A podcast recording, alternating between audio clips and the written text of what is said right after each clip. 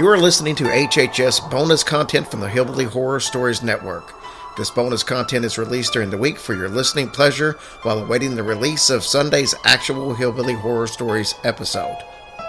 All bonus content will be listed as HHS Presents or HHS Midweek, while the actual Hillbilly Horror Stories episodes will have only an episode number and the title listed, for example, 187 The Kentucky Vampires. Those episodes are a longer deep dive into a particular subject. If you are new to the show and the bonuses aren't your style, get the full length episode to try. Enjoy. Hey guys, this is a special Friday edition of the midweek episode, so you get one extra bonus this week.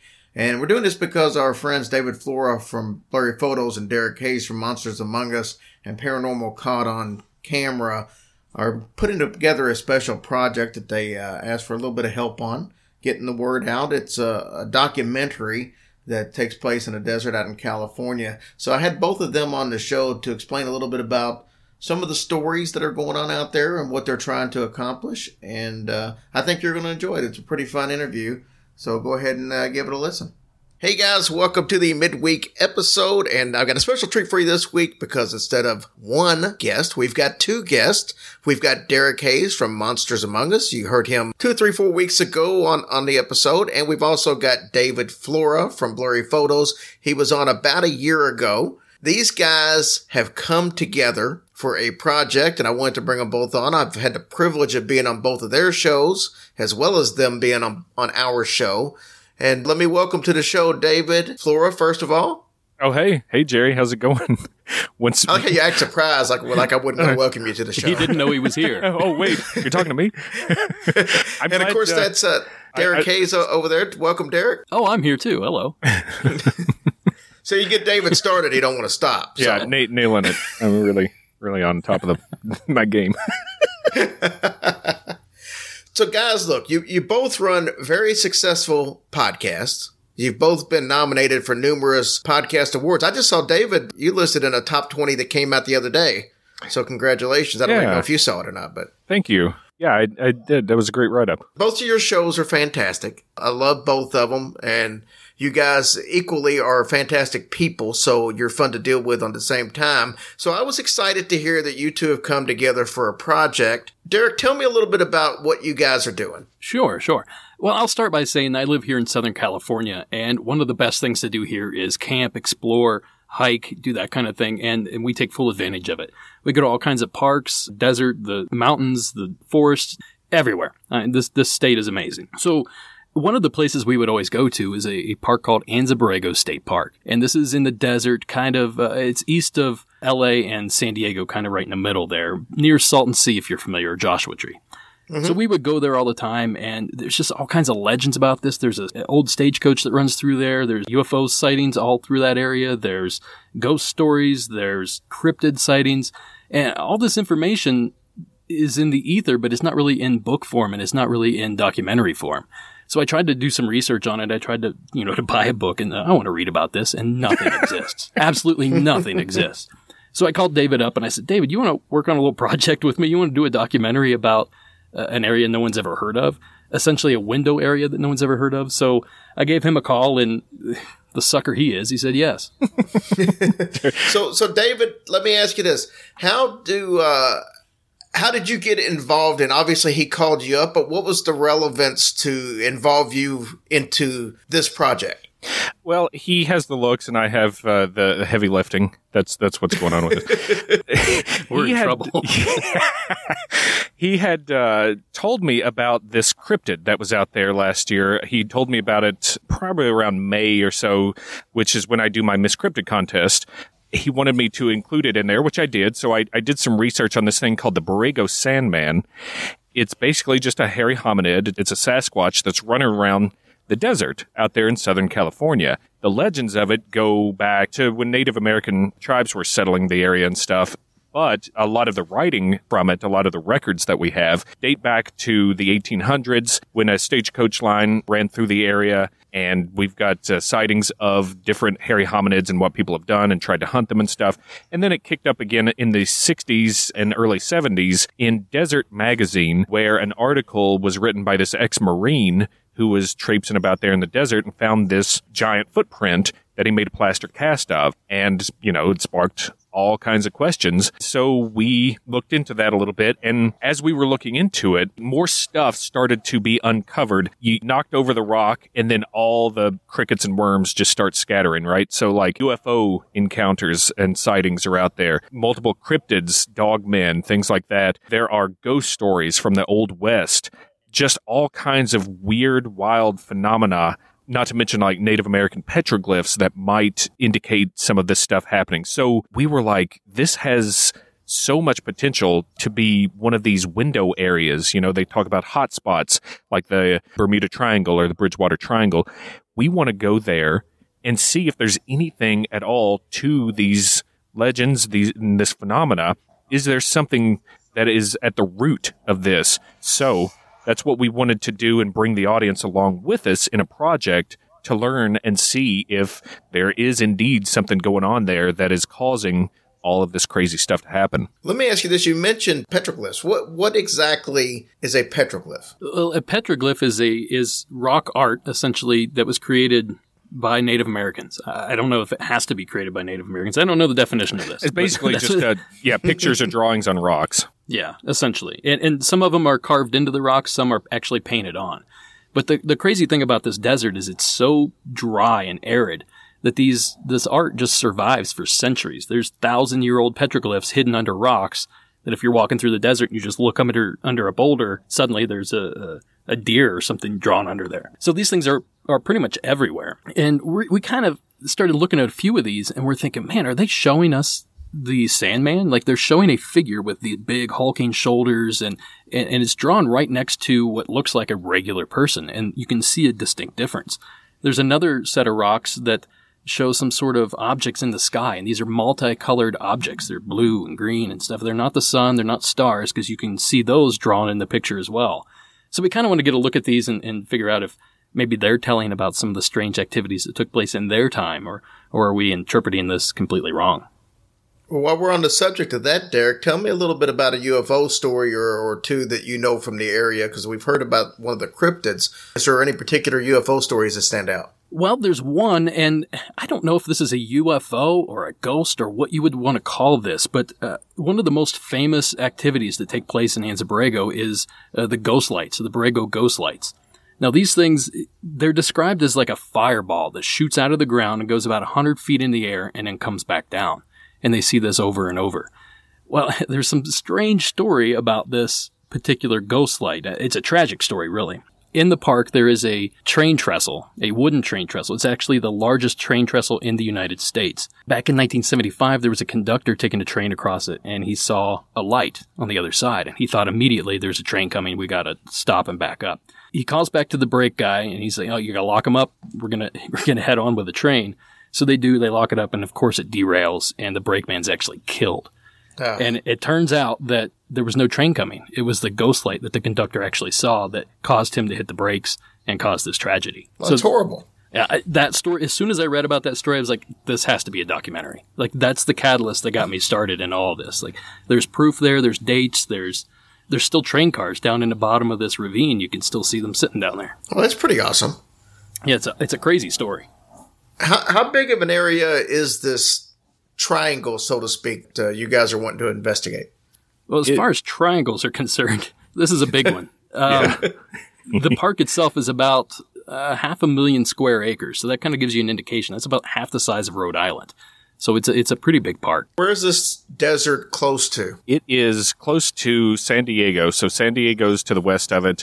The Salton Sea is to the east. Joshua Tree to the northeast. Right in the middle of it is Borrego Springs, if anybody's familiar with that. And then it's not too far from the border of uh, America and Mexico down there. Yeah. I think it's incredible that with all the phenomena that happens there, that there hasn't already been some type of documentary done on it. But that's exactly what I thought. You know, when we were yeah. there, the first time I visited, I, we went to the bookstore. Sarah and I, my wife, went to the bookstore, and I asked, you know, where's the books on ghosts? Where's the UFO books? And they had no idea what I was talking about.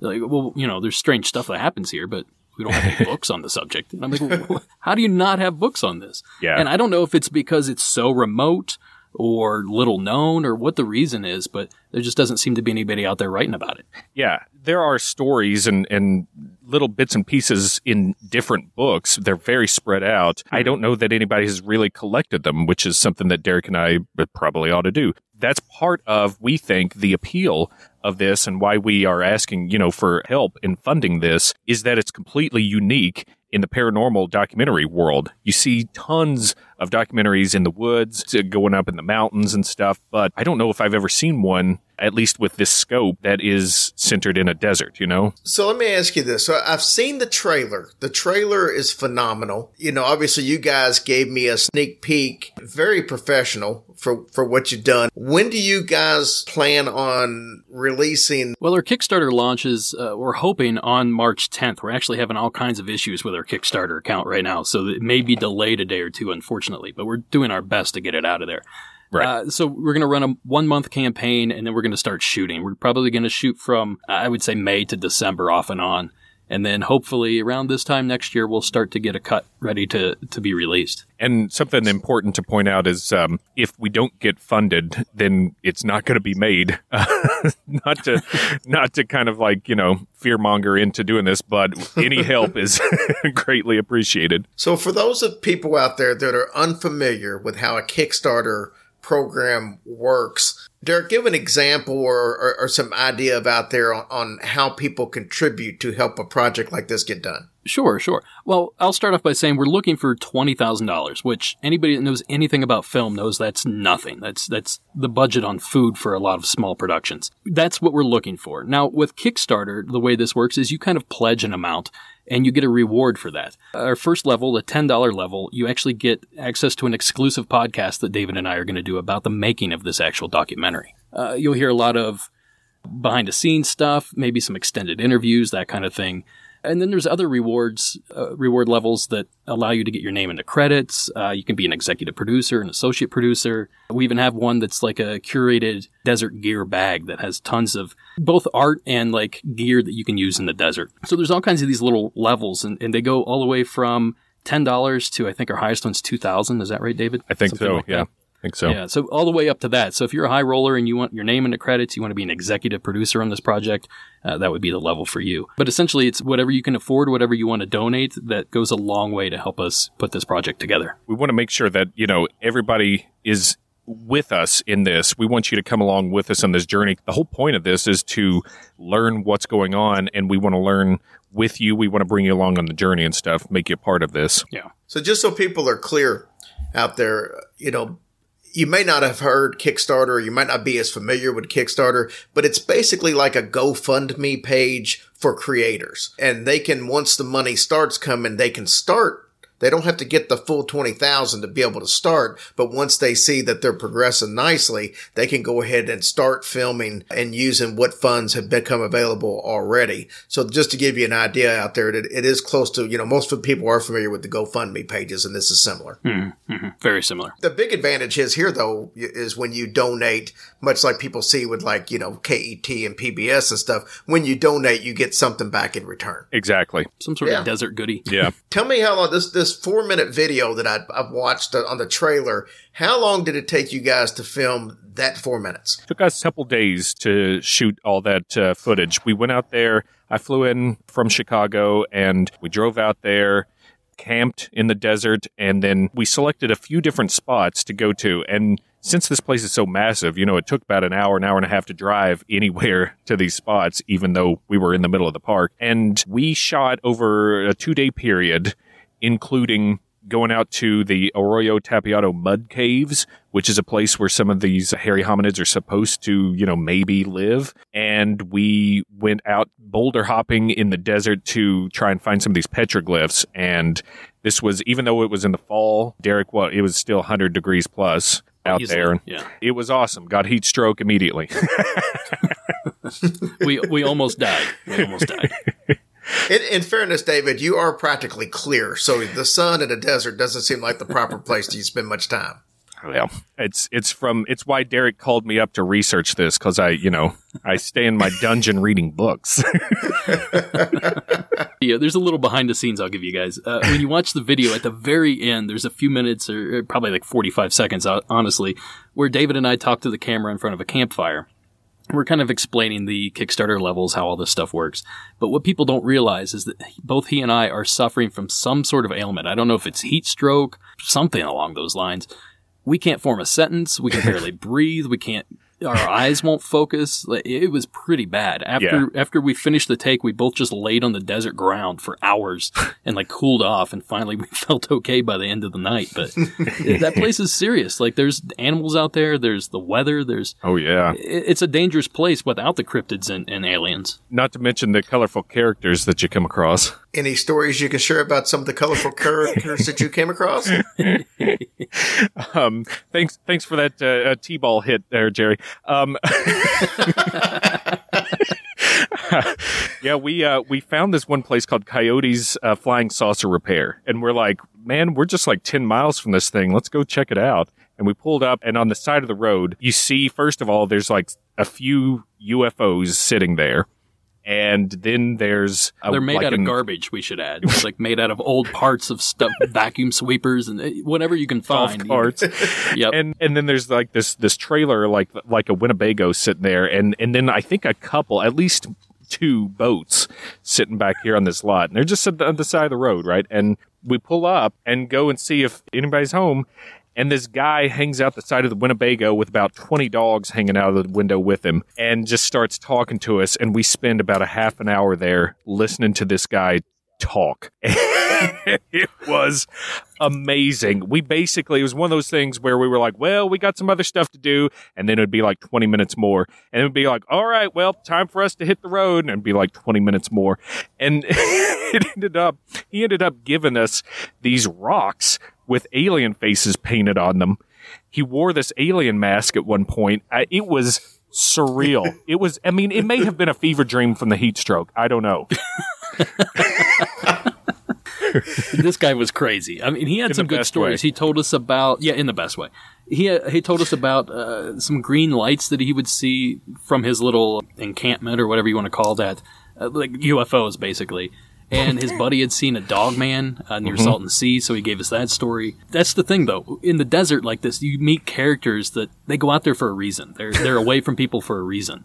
They they like it out there. So the people we're going to run into are going to be oddballs. That's just how it's going to work out. Do you guys foresee this being a one episode, ninety minute you know, two hour documentary, or do you see it being multiple episodes? We're shooting for 90 minutes or, you know, round about that, just like a feature length documentary. This is going to be hopefully a one and done, although we keep teasing uh, some sort of sequel, but hopefully it's like a 90 minute runtime. It's not going to be like a series or anything like that. It should just be a one off. We're thinking that if we go out there and come away with more questions than answers, then yeah, maybe we will do um, Anza Borrego to Electric Borregaloo or something like that. nice. And there goes all of our Kickstarter support. yep. Click un- unsubscribe. Just gone. all the support and credibility gone with one statement. the power of puns. Yeah, welcome to our lives. but guys, I think it's going to be an awesome project. We obviously will be on board any way we possibly can, except the two thousand dollar level.